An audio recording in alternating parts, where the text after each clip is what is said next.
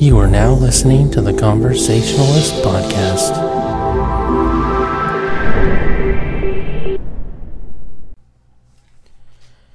Hey guys, thanks for listening to the Conversationalist Podcast. Um, I'm Jesse. I'm here with Amanda. Hi. This is episode 20. Um, I didn't realize we'd done that many shows, but cool.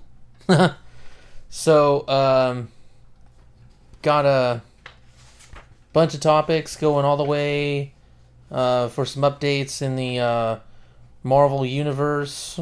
Um, some shows uh, that should be coming out. Um, news related related uh, to Netflix and some deals that they've made um, with uh, different companies. Um, some television news. Uh, well, I guess not really television news, more related to HBO, but you know, uh, news regarding uh, Game of Thrones and uh, season seven. A uh, couple of updates. Well, an update on uh, Star Wars episode eight. Um, have some uh, Blizzard news, and then to wrap it up, we'll be talking a little bit about Mel Gibson and his upcoming movie, Blood Father. So, um, in our first topic, is America ready for Marvel's U.S. Avengers? Um, this was found on Nerdist, and um, essentially, uh, part of the Marvel Now initiative is a relaunch of the new Avengers, which is going to have a more patriotic theme. They will be the U.S. Avengers, and obviously, it sounds, you know, patriotic because it is. Um, the photo of the U.S. Avengers, you know, they're all colored red, white, and blue. Um, so they're all going to look like Captain America? Something like that. Um, you know, it's all going to have that, uh, you know, Star Spangled Banner type theme for all their uniforms. it, it looks cool. I mean, obviously, they're not all going to have like similar designs, but, you know, the it's red, white, and blue. So. Right. But, uh, apparently the U.S. Avengers is supposed to be um, a group that's going to be replacing Shield, and so I guess that's supposed to raise some questions about like what happens as far as like the Civil War two wrap up. Um, I don't know. So there is that. As far as the um, new Avengers members, Cannonball Pod, Squirrel Girl, um, and uh, Red Hulk are going to be uh, part of the U.S. Avengers, and it notes that uh, Tony Yinsen is going to be joining the team as the Iron Patriot, who happens to be the daughter of Ho Yinsen, who's the guy that actually helped Tony Stark create the first Iron Man suit. So, I mean, uh, that's pretty cool. Um, and um, another newcomer is Danielle Cage, the daughter of Luke Cage and Jessica Jones from 30 Years in the Future, um, where she's better known as Captain America. So um, she's going to be on the team as well. Um, now, as far as the enemy goes, uh, the enemy is going to be Golden Skull, um, who I guess made his debut in Avengers Ultron Forever storyline, and um, alongside the adult Danielle Cage. Um, there was hints at new members that might be added. Um, one which was a uh, Todd Ziller, who's otherwise known as American Kaiju.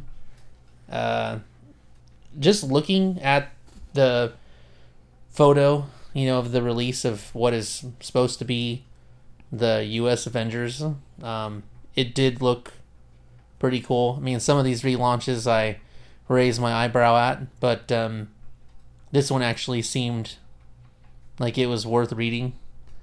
And uh, um, it's supposed to release later this fall, so um, I may actually follow this one. It looks pretty cool. Um, I mean, did you see the photo? I did not. Weep, weep. She sucks. I'm cool. I mean, what do you? I mean, as far as the backstory of like what to expect and the characters, and I know you've read some, you know, comic books based on some. I mean, these characters. So, I mean, what's your take on it? Like, I mean, are you gonna want to read this series? That sounds it sounds neat. I would probably buy some. Um, but I have you know, I'm all for patriotism too. But people tend to think that Americans are awfully full of themselves. So thinking long term, if they want to make you know cinematically make this into a big deal, I don't know how well received it would be.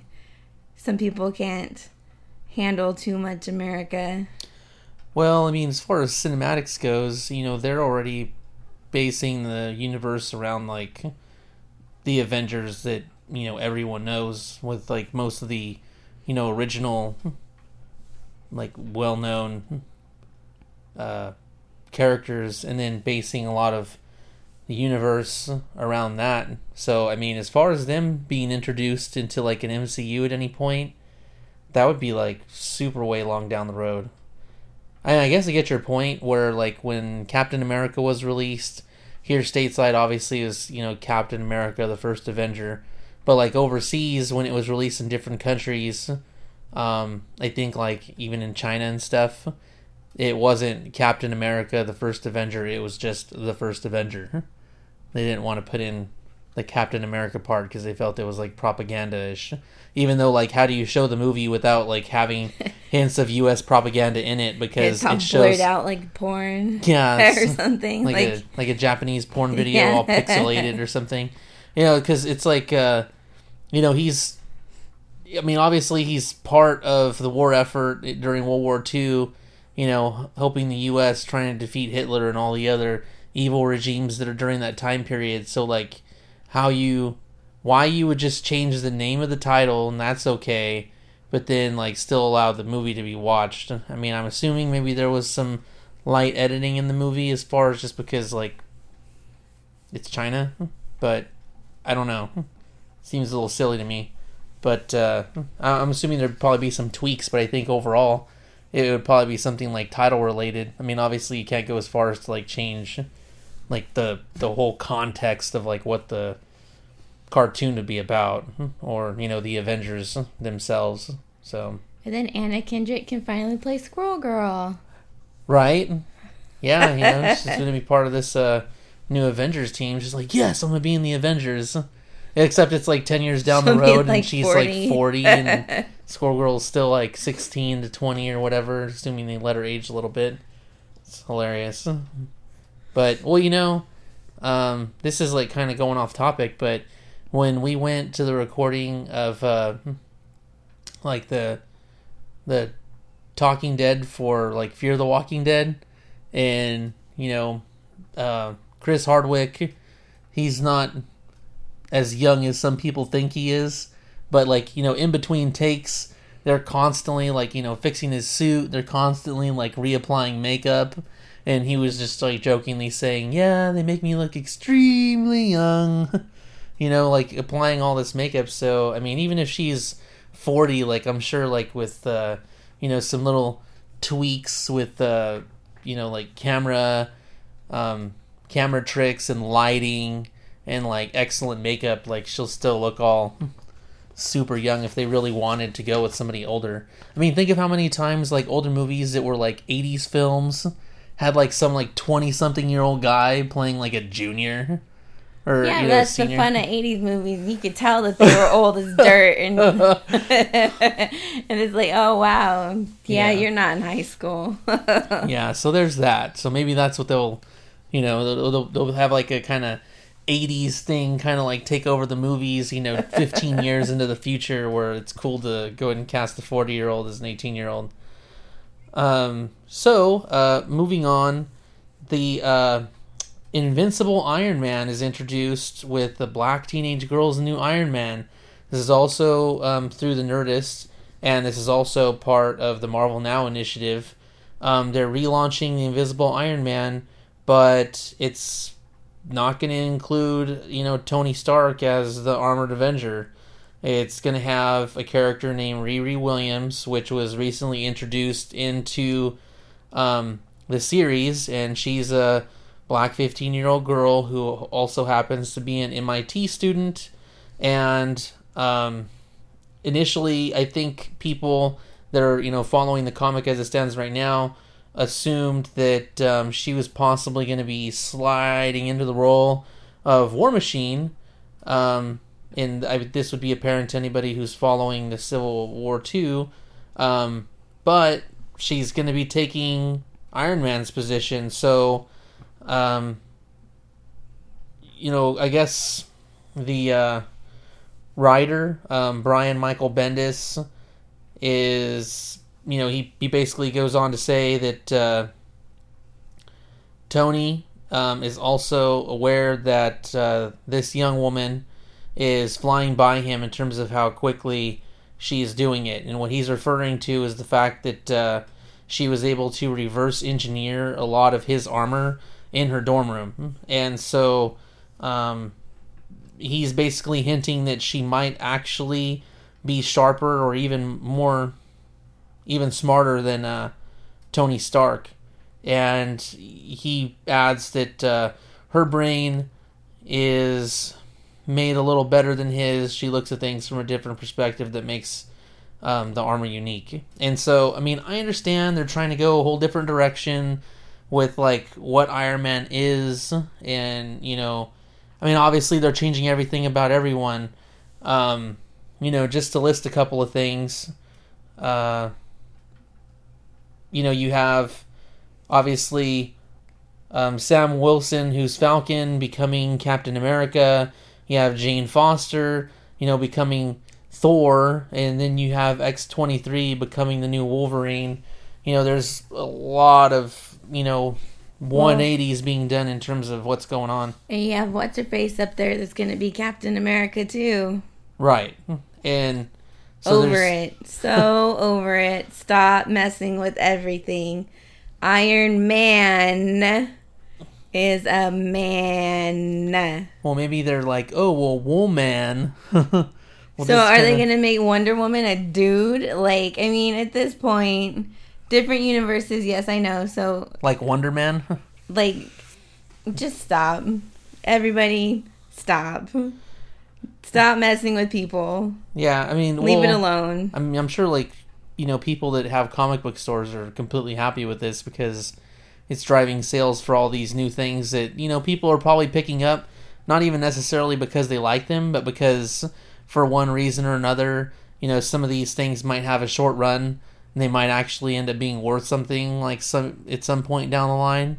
And you know so it's driving comic book sales you know and whether or not they're actually popular or resonating with readers doesn't really matter because in the end you know the comic books are still being bought off the shelves because people are seeing that okay, you know, maybe it will eventually go back to the status quo, you know, but as it stands right now, you know, this is, you know, maybe going to be a coveted series at some point, you know, 20 years down the road even though people like me and you are like pulling your hair out. So, um so according to uh uh Bendis, um he basically says that uh, Riri's ascension doesn't necessarily spoil the ending of Civil War II, um, but it also doesn't seem like the outcome is going to be that great for Tony Stark at the end of Civil War II. So, um, you know, I don't know. Um, you know, I mean, it lists like toward the end of the story that uh, you know if you've been reading comics long enough, you know that the status quo will eventually reassert itself you know, it should be interesting to see if uh, Riri can earn enough of a following to have her own unique identity in the Marvel Universe. It notes that Iron Man, or the Invincible Iron Man number one, will be released later this year, with Bendis as the writer and Stefano Caselli as the new artist. Um, I think the biggest problem I have, I mean, because like a lot of people have said, and these are, you know, also, you know, some of the panelists that were at, you know, they said the same thing when we were at, you know, Phoenix Comic Con, is that, you know, eventually the status quo does reassert itself, and, you know, a lot of these things do end up being short term, and eventually things go back to the way that they once were. So, you know, maybe people are freaking out about nothing, and that this kind of thing has been done several times. Um, you know, throughout you know the Marvel universe, and then you, you're talking about multiple timelines and all that kind of thing Um, but I think what's just kind of stupid, or I mean, I guess stupid's not the word. I don't know. I just think that okay, you have Tony Stark, you have you know male, you have white male Tony Stark, and so then like what's the opposite of that? Okay, let's make him a black female. And then it's like, okay, you know, Tony's obviously a genius and, you know, he has obviously a lot going, you know, for him in, you know, as far as like he's a billionaire, he can afford all of this stuff and he's also uh, a genius, so like he can actually like, you know, make these things that he's thinking of happen. Um, you know, and then they got to say, okay, well, this girl is like the Doogie Howser of like tech because she's able to reverse engineer his stuff with ease. So, you know, now he's not only is it the polar opposite of Tony Stark, but she's also beyond him. Is also like extremely smart. I mean, to me, it just seems like they're doing way too much to try to you know replace Tony Stark. It's you already have you know somebody that's stepping in to that role. So, I mean, obviously they have to be semi worthy of, you know, getting into that role because of their talents or genius or what, whatever the case may be. In this case, she's just super familiar with being able to like reverse engineer tech and and make tech. So, obviously she's a clear fit, but like to to be like, "Oh, you know, she's she was able to accomplish this in like it, you know, half his age and then also be better than him, even though she hasn't been as involved and he's been in his own tech for nearly as long. It just, I don't know. I guess I just think it's a little ridiculous that, you know, they'd write in that, you know, she could just overtake Tony so quickly in terms of just how smart he is. It's almost like not giving him enough credit. Um, but you know, I'm not saying that she should be more, you know, she should be stupider than Tony, or that she should never be as smart as Tony. I just think that there should be a little bit of like, okay, yeah, she's young. Yes, she's smart. Yes, she's able to figure this stuff out fairly quickly, but she still has a lot to learn to catch up to Tony and might at some point actually surpass him you know while being involved in you know creating the suits and, and things like that like to me that's more plausible and it just kind of like also you know provides like a little nod to tony that he is very smart and it would actually take some sort of effort to overcome you know what is his genius as opposed to just somebody kind of stepping in like some snot-nosed little kid from mit in a dorm room being like you know oh she's way smarter than him. You know it's like But they can't pander to the the PC market that way if they just let her come in and be semi smart. well and i mean i know yeah Which yes, that probably comes off as incredibly rude, but it's kind of true. It, everyone's big word is diversify, and that's just what they're trying to do. People are coming down on them, saying that you know they're being this or that because most of the people in their universe are white and male. So now they're just gonna have to change that, and no maybe I'm they're just, gonna have to do it bigger and better and everyone's gonna have to be girls and they're gonna have to be super smart and they better not be white they're gonna have to have a color on them yeah. and that's how it's gonna work because otherwise everyone else is gonna have their damn feelings hurt my feelings are hurt. That's why I'm so mad.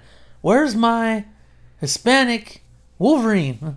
Where's my Hispanic Cyclops? it's Like- supposed to be spider-man was supposed to turn out to be mexican Great. We got Spider Man. miles morales i think is his name Weak. Whatever. I guess. That'll do. So, I mean, no, I just, I just, I know they're you know doing a 180 on like every character, and it's just part of like what their initiative is. You know, if it was one thing, it's going to be the polar opposite. So, I mean, I get what they're, I get what they're trying to do. They're trying to drive sales. I mean, obviously, like in terms of, I mean, comic books and things like that have always been popular, but you know, then you know, then with like the like at Comic Con, they were talking about like the digital media that's kind of you know getting paired with it, and it's you know maybe because like sales aren't as good as they have been, and so they're trying to like you know infuse the market with something that's you know trying to bring an interest or draw more people into the in, into these universes something that like you know hits close to home for somebody to maybe start picking up these books and reading them and you know and then to continue on and then eventually when it goes back to the status quo they can learn more about this stuff. You know because like they were pointing out you know some people have been following some of these characters going back a long way and so when they just kind of step into it there's a whole lot that they missed. And so you know the purpose of the relaunch is so they can kind of step into this not feel like they're catch you know like they need to catch up, you know, because they're starting from a beginning point.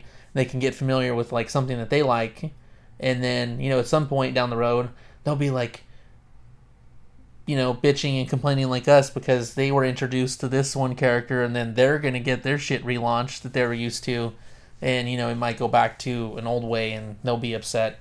Um, you know, it's like a cycle. So I mean, I, I get it.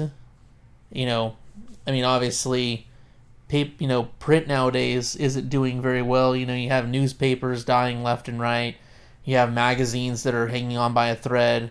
You know, so I mean, comic books are doing whatever they can to, you know, basically keep some sort of readership and you know to actually stay relevant. So I mean, I get what they're doing, and you know, if if this is what you know basically keeps them around you know 10 years longer or actually like you know keeps them in the game you know going forward you know for you know my kid to end up being an adult and still seeing you know marvel and dc and dark horse and all these places like still chugging along that's great. Um you know but i'm allowed to bitch and have my complaints just like everybody else so i mean as long as as long as their shit works and they survive i mean i guess that's uh you know what the end game is. So uh, that's that. Moving on. um, there are three new Marvel shows that were coming to 2016, but it seems like there might only be two. And so um, this I got off of uh, cheatsheet.com and um, the first one on the list was a no brainer. We've talked about it before, um, actually, I'd say fairly long ago. Um, and that's Luke Cage. We all know that Luke Cage is getting his own show. It's going to be introduced on Netflix. We've already talked about it. In case you didn't know, we just told you.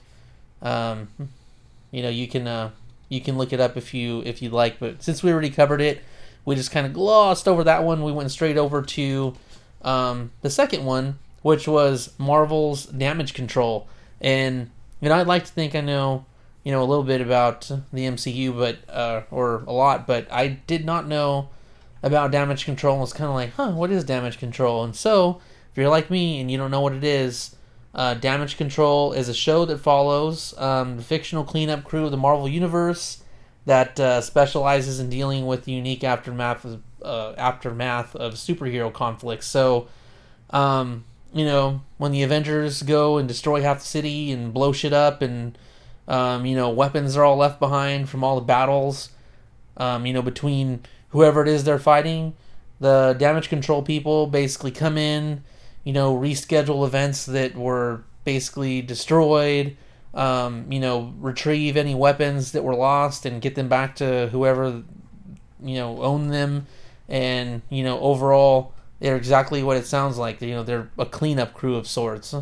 So um, this actually seems pretty interesting, and I'd really like to watch this. Uh, casting hasn't been announced, uh, but it's created and produced by a guy named Ben Karlin, who has his hand in shows like The Daily Show and Modern Family.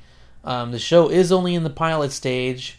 Um, there's a guy named David Miner who is also associated with Parks and Rec and uh, Brooklyn Nine Nine, and uh, the Marvel head Jeph Loeb that are also um, producers. So there's no premiere date that's been confirmed by ABC, um, but the president Paul Lee had uh, previously said that the show would be coming out this season. So I mean, maybe he misspoke and he was just saying that it may be coming out this season if it was to get through the pilot stage. It wouldn't make sense for him just to be like, "Oh yeah, it's going to be coming out." when it's still in a pilot phase. Um, but this one I actually seemed really interested in, and so I really hope it does get to the pilot stage. And uh, I mean, because when I was explaining it to you, I mean, what did you think? It sounds interesting.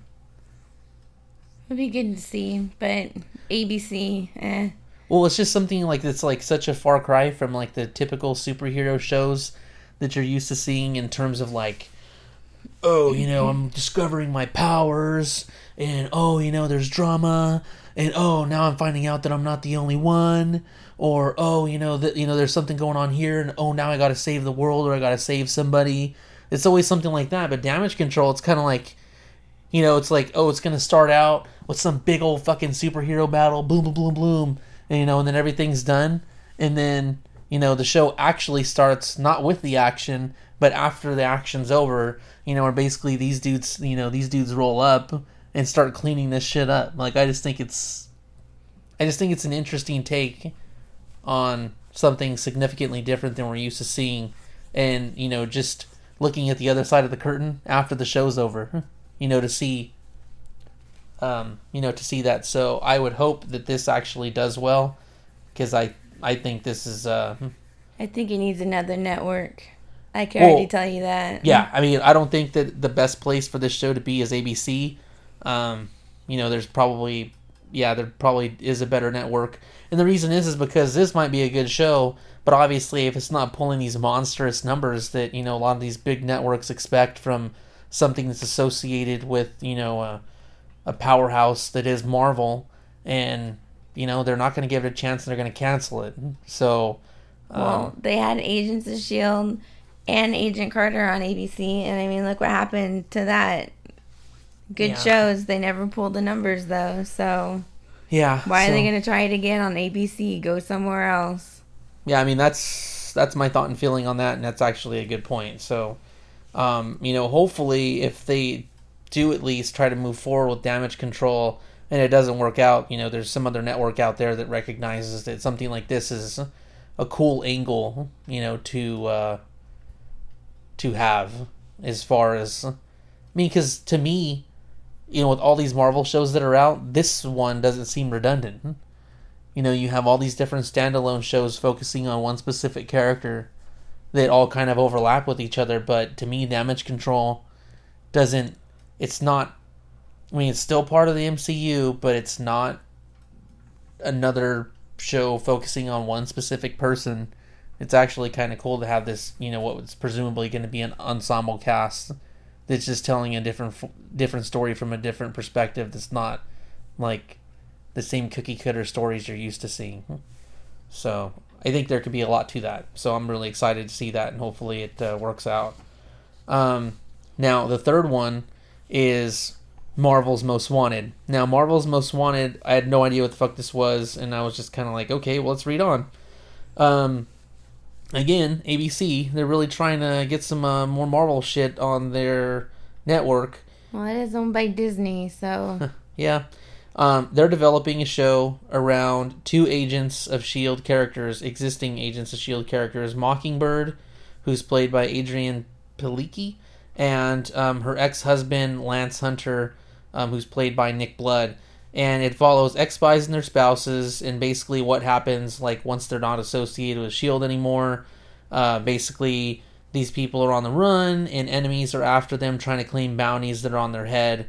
And obviously with like no support from you know shield themselves or their spouses anymore that you know it's basically a game of cat and mouse trying to stay off the radar and you know not have these bad guys uh, capture them and so uh, these two characters make an alliance with someone named Dominic Fortune, who's played by Delroy Lindo, um, who's described as like a rogue adventurer with wealth and resources, um, but also has a ton of adversaries. I read this in the, like as this being the synopsis for the show, and I'm just like, that show sounds lame. Um, like why anybody would want to watch what happens to a spy's like ex spouse after they break up or something like that. I mean, I guess that's a different perspective of stuff, you know, which kind of goes back to like why I think damage control is interesting, but it just seems like they really picked an uninteresting angle to Well, it's kind of like on. a Mr. and Mrs. Smith kind of deal, but with Marvel characters. right. Said they were still living together and didn't know that one another was an assassin, and then until they were trying to kill one another. Well, this time it's like, oh, we're not spies anymore, and hey, we're not married anymore. But look, everyone's after us, and now we're gonna have to hang out. yeah. It's like that's been done before. and it's funny because I didn't even think of that um, Mr. and Mrs. Smith kind of angle. So no, that does make a hell of a lot of sense. And I mean, but just the plot line when I read it, it didn't seem interesting at all. I was just like, yeah, that's gonna fail. And so then, as I continued to read, um, there was actually an update where it says that ABC didn't move forward with it. It didn't make it past the pilot episode. And at this point, it's unclear whether or not they're actually going to try to redevelop it and try to reintroduce it later, um, you know, for a second or another pilot to possibly get it on ABC. The reason being is because they'd already redeveloped it last summer when they also had another pilot for this. So, I mean, they haven't given up on it because they tried a second time, but they still didn't move forward with it. So it's unclear whether or not they're actually going to try to retweak this so they can get it on the network, or whether or not they're just going to move forward. Um, so as it stands right now, that show's basically dead in the water unless they decide to uh, make some adjustments. Um, Time to let that one go. yeah, if you tweaked it once and it still sucked, it's probably something that people just aren't interested in. I mean, I mean whether or not this was as far as like you know the producers just didn't want to move forward with it because they didn't think it was interesting, or whether or not it had at least gone into like in, in, enough of a pilot stage with uh, you know like a test audience. The test audience just thought it was garbage. You know, I don't know because it doesn't go that far as far as like you know why they didn't move forward with it other than they just didn't so anyways damage control still alive as far as we know. Hopefully it makes it and hopefully you know it's at least successful on abc and isn't terrible. Because i mean it sounds good but hopefully they don't make it shitty. So uh, moving on um, your favorite CW shows are coming to Netflix, but there's a huge catch. Now, this is via Yahoo through Hello Giggles, and uh, essentially, um, CW shows are going to be available on Netflix now, but the catch is they're not going to be available on Hulu. So, you know, the shows that you like to watch, like Jane, The Flash, Arrow, Supernatural, and even Supergirl, you're going to be able to watch those on Netflix, but here's the difference. As it's been with uh, you know CW shows being available on Hulu, if you missed the show on CW, you can always just go to Hulu because it would be you know available within like a day or so, so that you can you know watch it and it's not a big deal. Um, but with this new deal with the CW um, having its shows available on Netflix, the show basically says that you can't watch any of the CW shows until eight days after the season wraps. So if you're watching Arrow and then you miss an episode, you obviously aren't going to be able to access it on Netflix.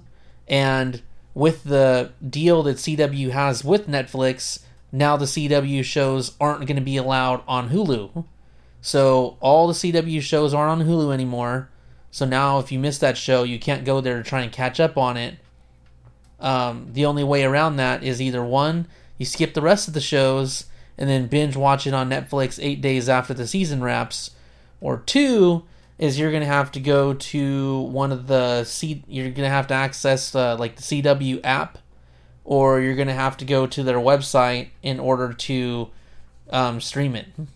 Um, you know, something like that in order to uh, watch a show. So that's kind of shitty. I mean, but I guess nowadays, I mean, most people have, um, you know, DVR players like we do. So, you know, why somebody would miss their show doesn't make much sense to me. Just like you know, record the season. So, but it's still an inconvenience for people that you know wanted to be able to watch it on Hulu because that was what they subscribed to. You know, most people probably subscribe to both Netflix and Hulu like we do. Um, obviously, we have like we have like Amazon Prime, we have Netflix, we have Hulu. We don't really use Hulu a lot. Every now and then they might have something that like Hulu doesn't have. Um, but uh, I mean, obviously, people that do have Hulu are probably a little pissed, and it you know CW's deal kind of does a disservice, you know, just to people in general. You know, the lack of options that are available to them because it's like obviously if they miss it on TV, sure they could probably DVR it, but let's say they didn't. Um, you know, cool that it's going to be available on Netflix, you know, free to be able to binge watch it if you want, right? There's that option that wasn't there before. But at the same time, they're simultaneously taking the option away of just allowing the people to access the show on Hulu, which, you know, I mean, it's got to benefit CW somehow because there's they still have viewers, right? It just seems like, like Well, why why CW's always been kind of tricky because a lot of cable, a lot of cable companies don't have a contract with the CW anyways. Like when we had um Uverse and on DirecTV, we did not have the CW as a channel, so it didn't matter. I mean, if we wanted to watch CW shows, we either had to find them on Netflix or Hulu or somewhere else. So I mean, to me, it's not a huge. I don't really care. it's not a This- loss. yeah, this deal doesn't affect me at all. Don't care. I mean, but even though it doesn't really affect us at all, I mean, I think it affects enough people, and I mean, just the general consumer, because, you know, it's like they already had a deal with Hulu so that you could watch the show after the fact if you wanted. Obviously, if you wanted to access the app or their website, you could, but most people don't. And so, you know, obviously, you could just utilize Hulu without having to go to a website or access a browser or do anything else, you know, like having to watch it on your phone or on iPad. You just get on Hulu and just watch it on your TV like you wanted to. You know, so to me, it's like, why couldn't they just still let their shit, you know, be watched on Hulu and then obviously for those that obviously have Netflix too, they can still binge watch it if they want later on Netflix. You know, well, I I imagine they did some kind of marketing study before they made this decision. No, probably Netflix was like, um, if we're gonna fucking host your stuff, you know, then obviously we don't want it on our competition. You know, But so it's been there. Because CW shows are on Netflix. They've been on Netflix for quite some time. How do you think when we watch Arrow? It's been there. right. But I'm saying it like they're to me it just doesn't make sense like why they would make a deal with Netflix and then like, you know, pull out with the deal that like they already have with Hulu. It just Maybe Netflix threw some more money at them. I mean, maybe. I don't know. I just think it doesn't. To me, it just seems kind of. I don't know. Counterintuitive. It. I don't know. I just think it just doesn't. Doesn't make sense to do that. But business is business, and uh, if they think it's going to make them more money doing one thing or another, obviously uh, they're gonna do that. So. Um, like I said, it doesn't yeah, like you said, it doesn't really affect us. We have Hulu and Netflix, and I mean, most of the CW shows we're still catching up on through Netflix anyway, so what ifs? Um, so while we're on the topic of Netflix, there's another story. It's also from Yahoo through Hello Giggles, and uh, Netflix has some exciting news for everybody, and it is that uh, they have reached a deal with Comcast. So apparently Netflix is really busy. Um, they've reached a deal with Comcast, and you know we know that Netflix is traditionally seen as like the competition of like what's traditional cable TV, but they teamed up with them, and their Netflix is going to be available um, through Comcast's uh, X1 platform later this year. And so basically, what uh, Comcast X1 is is it's an interactive cloud-based TV experience that allows customers to search for programs across hundreds of live channels their DVR, and even Xfinity on demand. So now you don't necessarily need a smart TV or other device for an app or an app to access Netflix, which I mean is pretty cool. So um, you still have to subscribe to Netflix though. So even though you can access it through Comcast X1, it doesn't mean it's all inclusive. So you still got to fucking sign up, pay that extra. What's it gonna be? Ten bucks. So um, think that's kind of lame, and the price, the uh, you know the fact that uh, you know the price is going up. It's like what the hell? You know, I mean, at one point, what was it like four ninety nine, and now it's like up to like ten dollars. So. So is this just for people that have Comcast? Yes. Because you know we don't have Comcast in our area. Yeah, I mean this is just for this is this is just a deal they made with Comcast X1 platform users. So. So why is it good news for everyone if a lot of people don't have Comcast? Because it's for Comcast users. Obviously, if you're a Comcast user and you don't have a smart TV and you don't want to keep using your PlayStation to stream Netflix on it, that you'll be able to access your Netflix through your Comcast box if you have Comcast Xfinity X1 or if you have Comcast X1, you can access it without having to act, use it through some other side device. And if you're already subscribed to it, then obviously it's more of a convenience thing for you to be able to access it without having a smart television or, So or when a I went- PlayStation. When I went to the PTA convention, not this year, but last year, one of our top donors was from Comcast. Oh my god, that guy was boring. Like he rambled on for like 10 million years. it's like just give us the check and go. That's what all the other donors did, right? But he would kept talking on and on and on about how, you know, they love giving the service to Northern California and blah blah blah blah blah. When we live in Southern California and we don't have a contract with Comcast and that was the other thing that he kept rambling on and on and on about. It's like nobody wants your cable service anyway, so how about you just shut up? Well, yeah, I So wouldn't not really a- want Comcast. I mean, you see all those terrible stories about like how people like couldn't cancel their service and they had tried multiple times and they could never reach a human. If they did, like it would disconnect and yeah, just all kinds of horror stories for them. So like that's yeah, I mean, cool for anybody who has Comcast. It's like, oh yeah, I don't have a smart TV. I mean, most people these days have smart TVs, but like, okay, for instance, we have a smart TV um, in our in our living room, but like we have other TVs that um, are flat screens, but they're not smart TVs. So like um, in our bedroom, we have a Samsung, but it's not a smart TV. But um, like we have the the little um, was it Apple TV, so that we can access stuff through the Apple TV. Um, and like recently, we got Direct TV, so like you know we have certain cable access too. But we would always be able to access like Netflix through um, through Apple TV. But obviously, if we were Comcast users, we would just need the one box because we'd be able to not only access our cable, but we'd also be able to access Netflix through the box instead of having to have the extra Apple TV, and we could just move that into a different room that didn't have a box, which is the convenient part of it. But that's neither here nor there if you're not a Comcast user. So let me correct what I said and say that it's not good news for everyone. It's good news for people that are in the Comcast area that can actually obtain their service or already have it.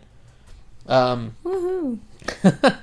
and uh, so now um, we move on to uh, a story related to the Game of Thrones, and this is from Nerdist. And basically, Winter is delaying the Game of Thrones season seven, uh, like from actually Because Starting. winter is not coming. yeah, the like winter is not coming fast enough. Uh, basically, they're used to having March April premiere dates, um, but what's happening is uh, the showrunners uh, David Benioff and Dan Weiss, they basically explain that um, where they were where they're filming, they need it to be completely full winter. Obviously, because with season seven, winter is there, and so all the areas that typically would be like sunny or whatever, they actually you know need to be semi snowy or obviously even overcast and kind of uh I don't know just overcast to kind of create the kind of gloomy look that I think they need for um, this upcoming season.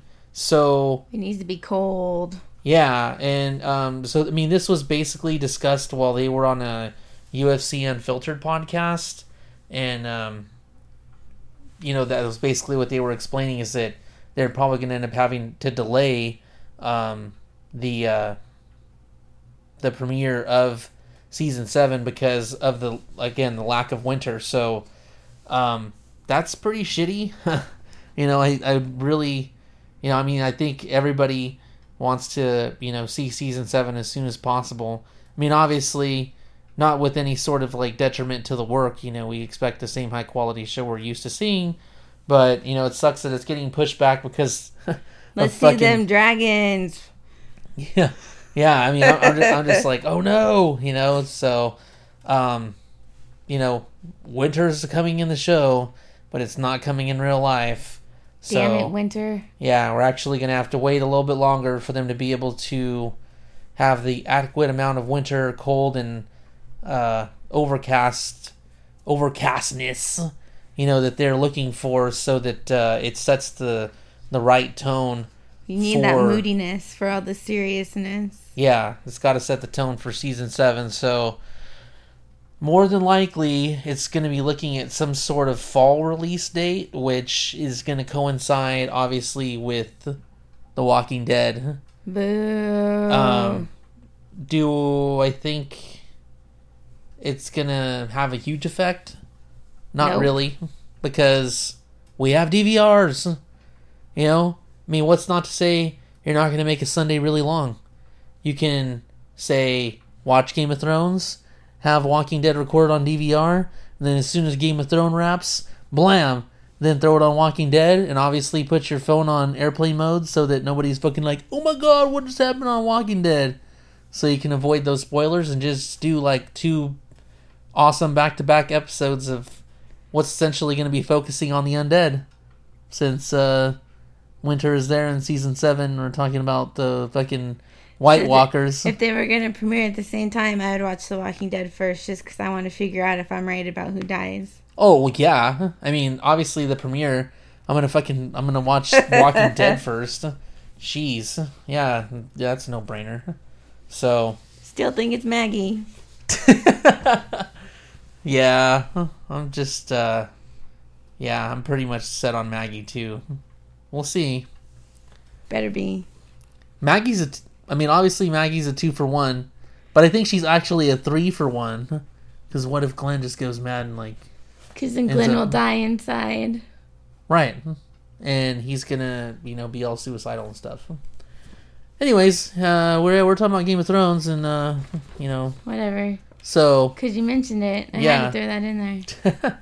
but yeah, big delay. Possibly not going to see that until fall. Womp womp. But again, I mean, that's. I mean, obviously, negative is that they're gonna, you know, there's gonna be some competition between the two. But awesome for everybody else. Um, two awesome shows during the same season.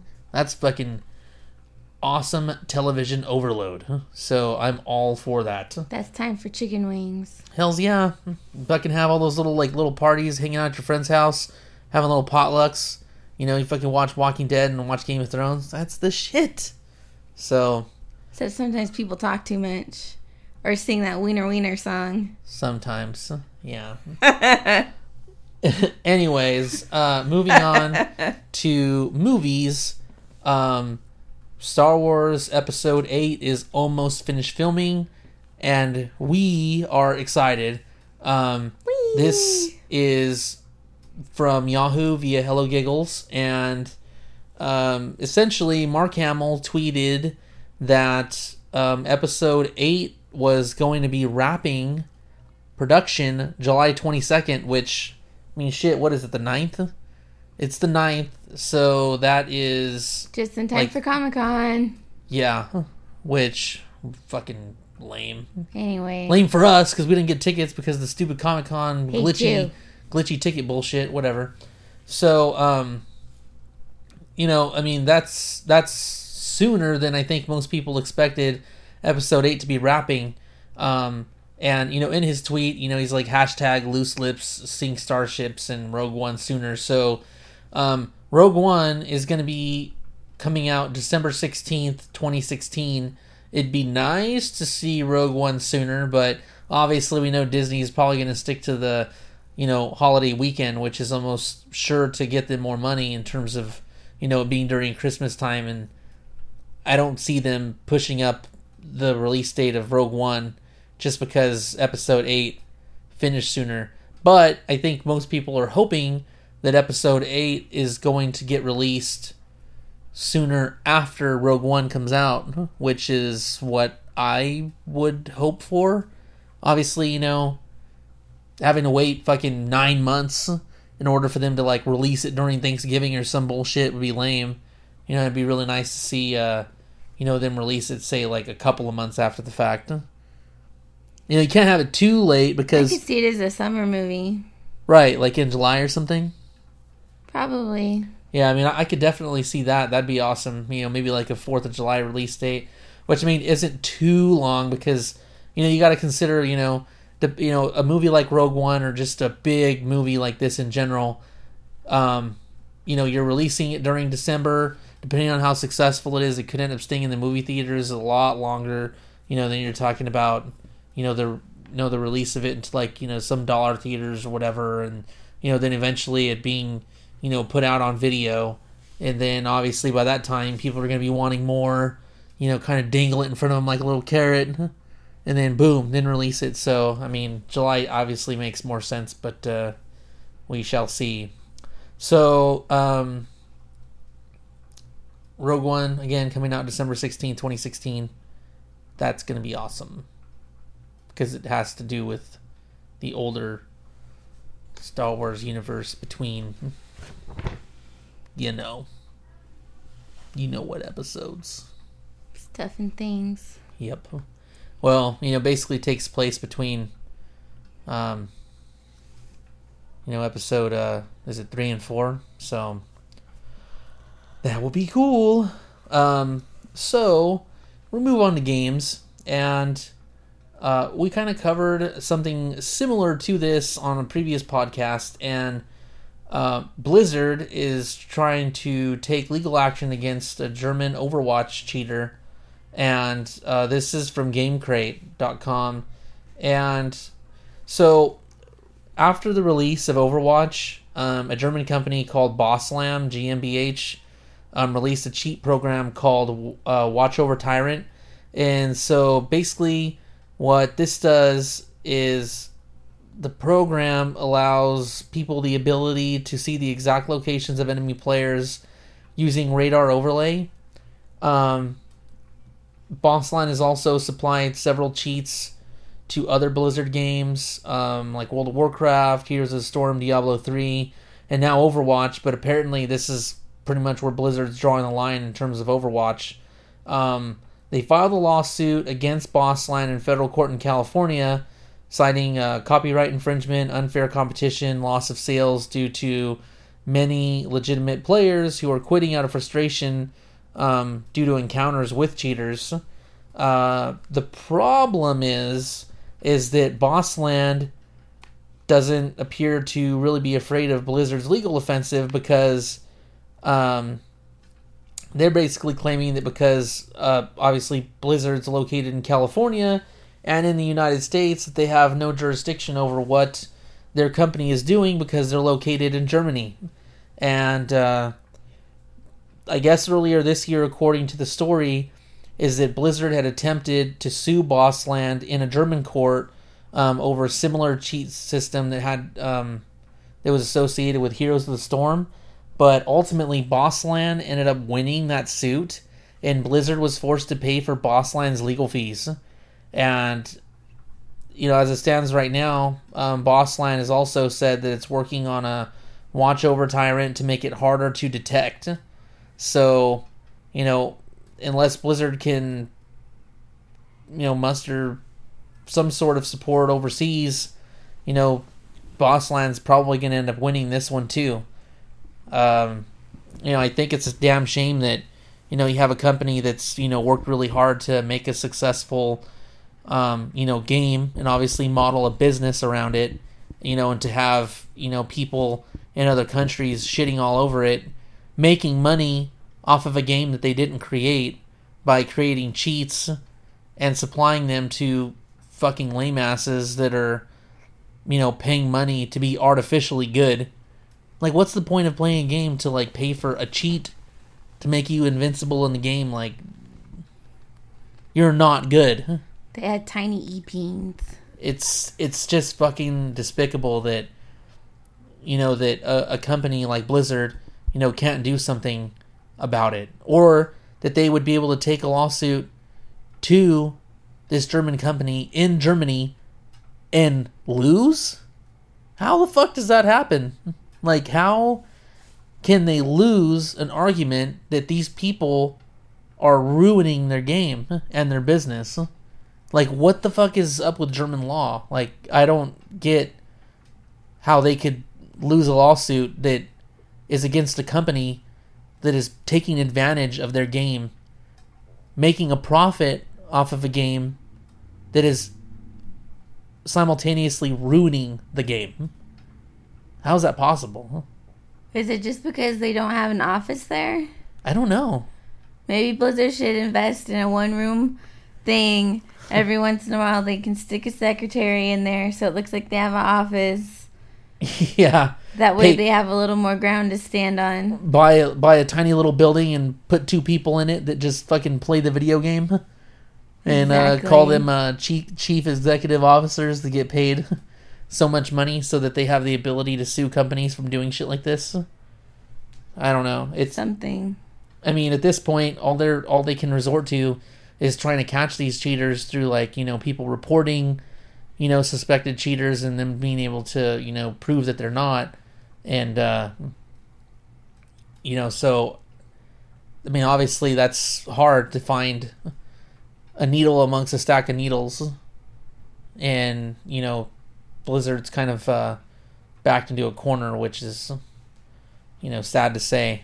Um hopefully they have a more positive outcome than they had this year. Um, I'd really like to see them, you know, successfully, you know, combat these sort of issues so that, you know, the people that participate in these games, you know, don't have to be griefed by players, you know, subpar players that are willing to spend a bunch of money to, you know, ruin the gameplay and experience for other people that just want to play the game. So, um, you know, I really hope that, you know, moving forward, Blizzard's able to find some sort of game plan that makes them successful in their lawsuit against this fucking bottom feeder company. So, uh, for the last topic, um, we're going to be talking about Mel Gibson and uh, this movie that he's coming out with called uh, Blood Father. Um, the trailer, there's a couple of trailers that are, uh, you know, that uh, we saw on YouTube. Um, we'll be posting the trailer to uh, to our Facebook page if you want to take a look at it at that conversationalist. Um, this story is from Yahoo.com, and um, it's been directed by Jean Francois Richet. The That's film. French. Oh yeah, the film stars Gibson as John Link, um, who is an ex-convict tattoo artist whose estranged daughter suddenly re-enters his life, but not for breezy reasons. And uh, his daughter is played by Erin Moriarty, um, who has been in shows like Jessica Jones and True Detective. And uh, apparently, she hasn't seen her father in years. But there's some drug tar- uh, there's some drug cartel people that are after her, and um, the drug cartel is helmed by a dude named Diego Luna, who ha- I looked him up in IMDb and he's produced a lot of stuff, but I didn't really see anything familiar that he's been in, and a lot of the stuff was uh, a lot of the stuff that he had produced um, looked Spanish, like Spanish language stuff. So He's been in some stuff. He has a familiar face when we were watching the trailer. yeah, I mean his face looks familiar, and I know he's been in other stuff, but like when I was looking through IMDb, like IMDb's it did not help at all. Like normally it does, it tells you everything they've ever done, but uh, it really didn't really list much for him. His name sounds familiar. and I know that I know that he's been in other stuff, but I you know utilized IMDb to try and help me figure it out, and uh, fortunately was not helpful. Uh, maybe I should have like dug deeper into the interwebs to find something that he's done that I was familiar with, but um, I didn't have that kind of time. So he's produced a lot of stuff. He's been in the game for a while. There were a lot of credits to his name. Um, obviously, that didn't really list anything that he's acted in, but I know he's been in other crap. So um, again, he's going to be um, the leader of this drug cartel, and he's trying to hunt down John Link's daughter, and um, basically she's wanted because she murdered someone. Um, now in the story, it says that it's kind of set in like a post-apocalyptic desert setting, which I don't know that it's post-apocalyptic. It just looks that way because it's in the desert. Yeah, it just looked like a desert. Right, it's in the desert, not post-apocalyptic, but it kind of gives off that vibe because they're mentioning that it, it's reminiscent of uh, Mad Max, um, the original Mad Max that uh, Mel Gibson was in, that was released in 1979. Um, and so basically, Gibson or John Link is going to do what he can to protect his daughter, and uh, you know that is you know basically the meat of the storyline for the movie. Um, it includes stars um, William H Macy and Michael Parks. Um, it's written by Peter Craig, if you care. Um, now, the story also mentions like you know whether or not this is like Mel Gibson's comeback movie. Um, you know, I don't really know that he ever left. I mean, I know he's kind of gone under the radar, but I mean, he's still been involved in a lot of films. I mean, whether or not they're like huge blockbusters, like you know we're used to seeing somebody like Mel Gibson in, but um, you know one of the biggest movies that was supposed to be like his comeback movie at the time when he was having a lot of issues, personal issues in his life. You know there was some anti-Semitic shit that was said, and he was having drinking problems or whatever. Um, think even like relationship issues. I mean, he just there was a lot of shit going on, but he came out with the movie The Beaver, which was directed by Jodie Foster. It was a very dark comedy um, but I thought it was actually a really good movie. Um, good, weird but good. Yeah, it was weird, but it was it was funny. It was a good movie. Obviously, I don't know that it was the comeback caliber movie that you would expect. I mean, the movie was good, but obviously you can't really market that kind of movie to a large audience. No. And that wasn't the kind of movie that I don't think was just going to appeal to the masses. But to fucked up individuals like me and Amanda, it was good. so Thanks. Um, well, I'm more fucked up than you, so there's there's that compliment. Um, so the Beaver um, was one of the first movies he did that was kind of like seen as the comeback movie. Uh, I um don't I don't know that this is. I mean, I guess this is a a big movie that could possibly help him kind of get up in the upper echelons of you know where he was earlier in his career. I think this movie could help. Um, now there were now the other movies that he's made since The Beaver, um, with the most recent one being The Expendables three. Eh, Expendables three was good. I mean, Expendables two was good. Expendables one was the better one, but I mean, the Expendables in general. I mean, it's a huge heavy cast of like characters that people like. So it's really hard to say that like, oh yeah, Mel Gibson, you know, him not being in it like would have made the movie like less crappy. I mean, there was a shit ton of people in that movie, so you can't necessarily give a hell of a lot of credit to Mel specifically. Um, so don't know if that's really a good example. Um, but I mean, the Expandables was fair. Uh, or the Expendables. I say the fucking Expandables. The Expendables was fair. Um, now the movie before that was Machete Kills. Now that was a fucking double eh. Machete, the first one was to me an okay movie.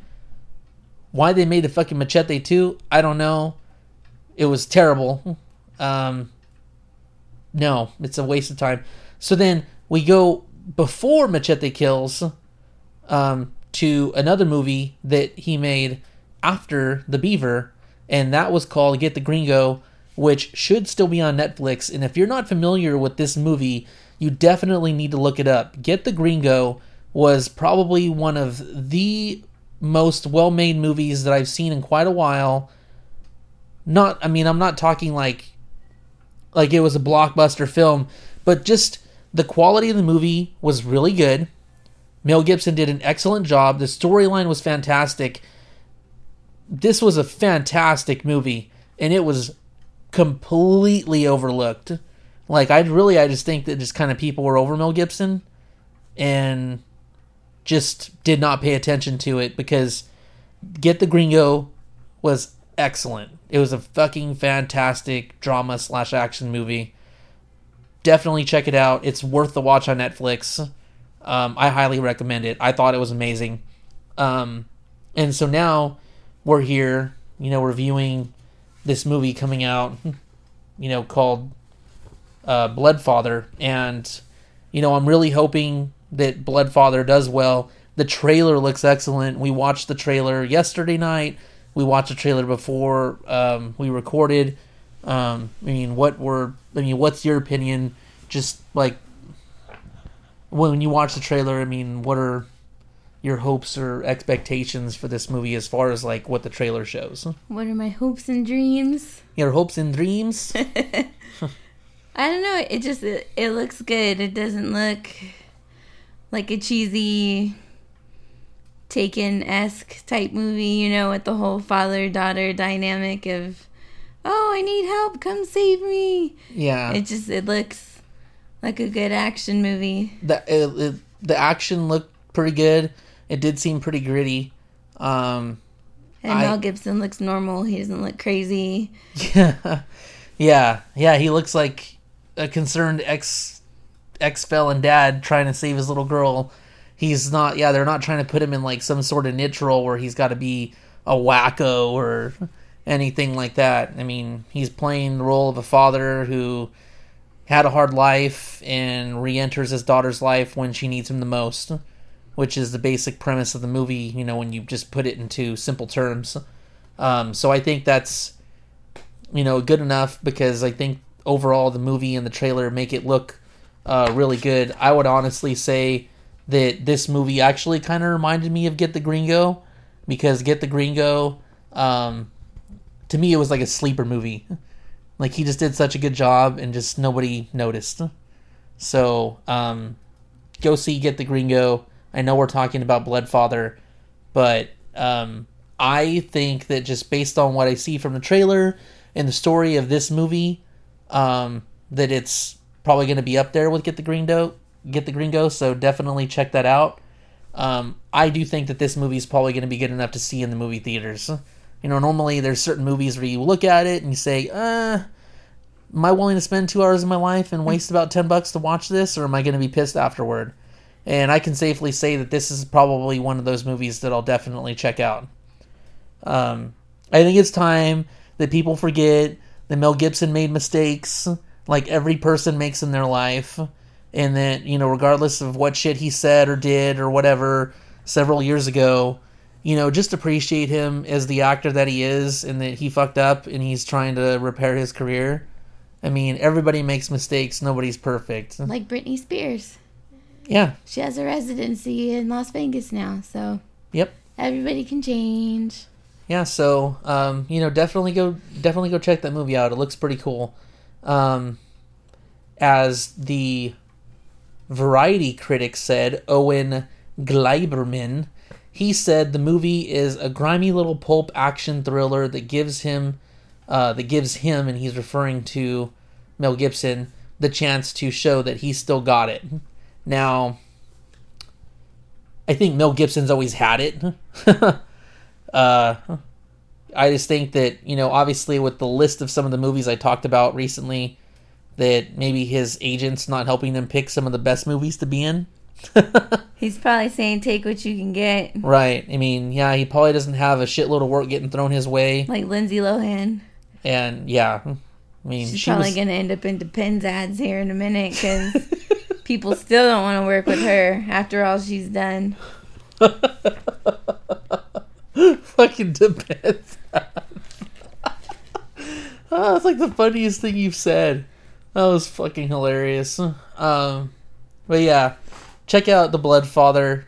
Um, it's gonna be neato. So um, you can check out the trailer again. We're to be posting it on our Facebook page at uh, that conversationalist. Um, you can also um, check out our Twitter um, at that com podcast, and um, you know you can uh, listen to our podcast on SoundCloud if you're not already listening to it on SoundCloud, and if you are, you can also check us out or download us on iTunes. Um, if you want to send us an email, you want to ask us a question, whatever, um, you can do that. Um, that conversationalist at gmail.com. Um, again, thanks for listening. This is episode 20, little uh, kind of a plateau podcast. I mean, I guess this kind of makes us a real podcast since we're staying relatively consistent with recording. It's almost old enough to drink. Yeah, yeah, I might start drinking now. Maybe Next it'll get episode. yeah, maybe it'll get more interesting. I was always oh in, in other podcasts I've done and still do. Um, I do drink a little bit, and uh, A lot. you know things get off the rails a little bit. A Um, lot. not a lot. A lot. And so I was trying to be on my best behavior to kind of, you know, see if people would, you know, listen long enough. So, I mean, I hope if I do end up drinking a little bit and saying some dumb shit that people are like, oh my god, this guy's so juvenile. I'm not going to listen to this podcast anymore. Fucking alienate everybody. I mean, we probably do that anyway. yeah, well, the audience I have on my other podcast is like full of juvenile men. That's our demographic. So, Yeah, well. um, but yeah, thanks for listening to that conversationalist. I'm Jesse, and I'm here with Amanda. Hi. You mean fucking bye? Oh, bye.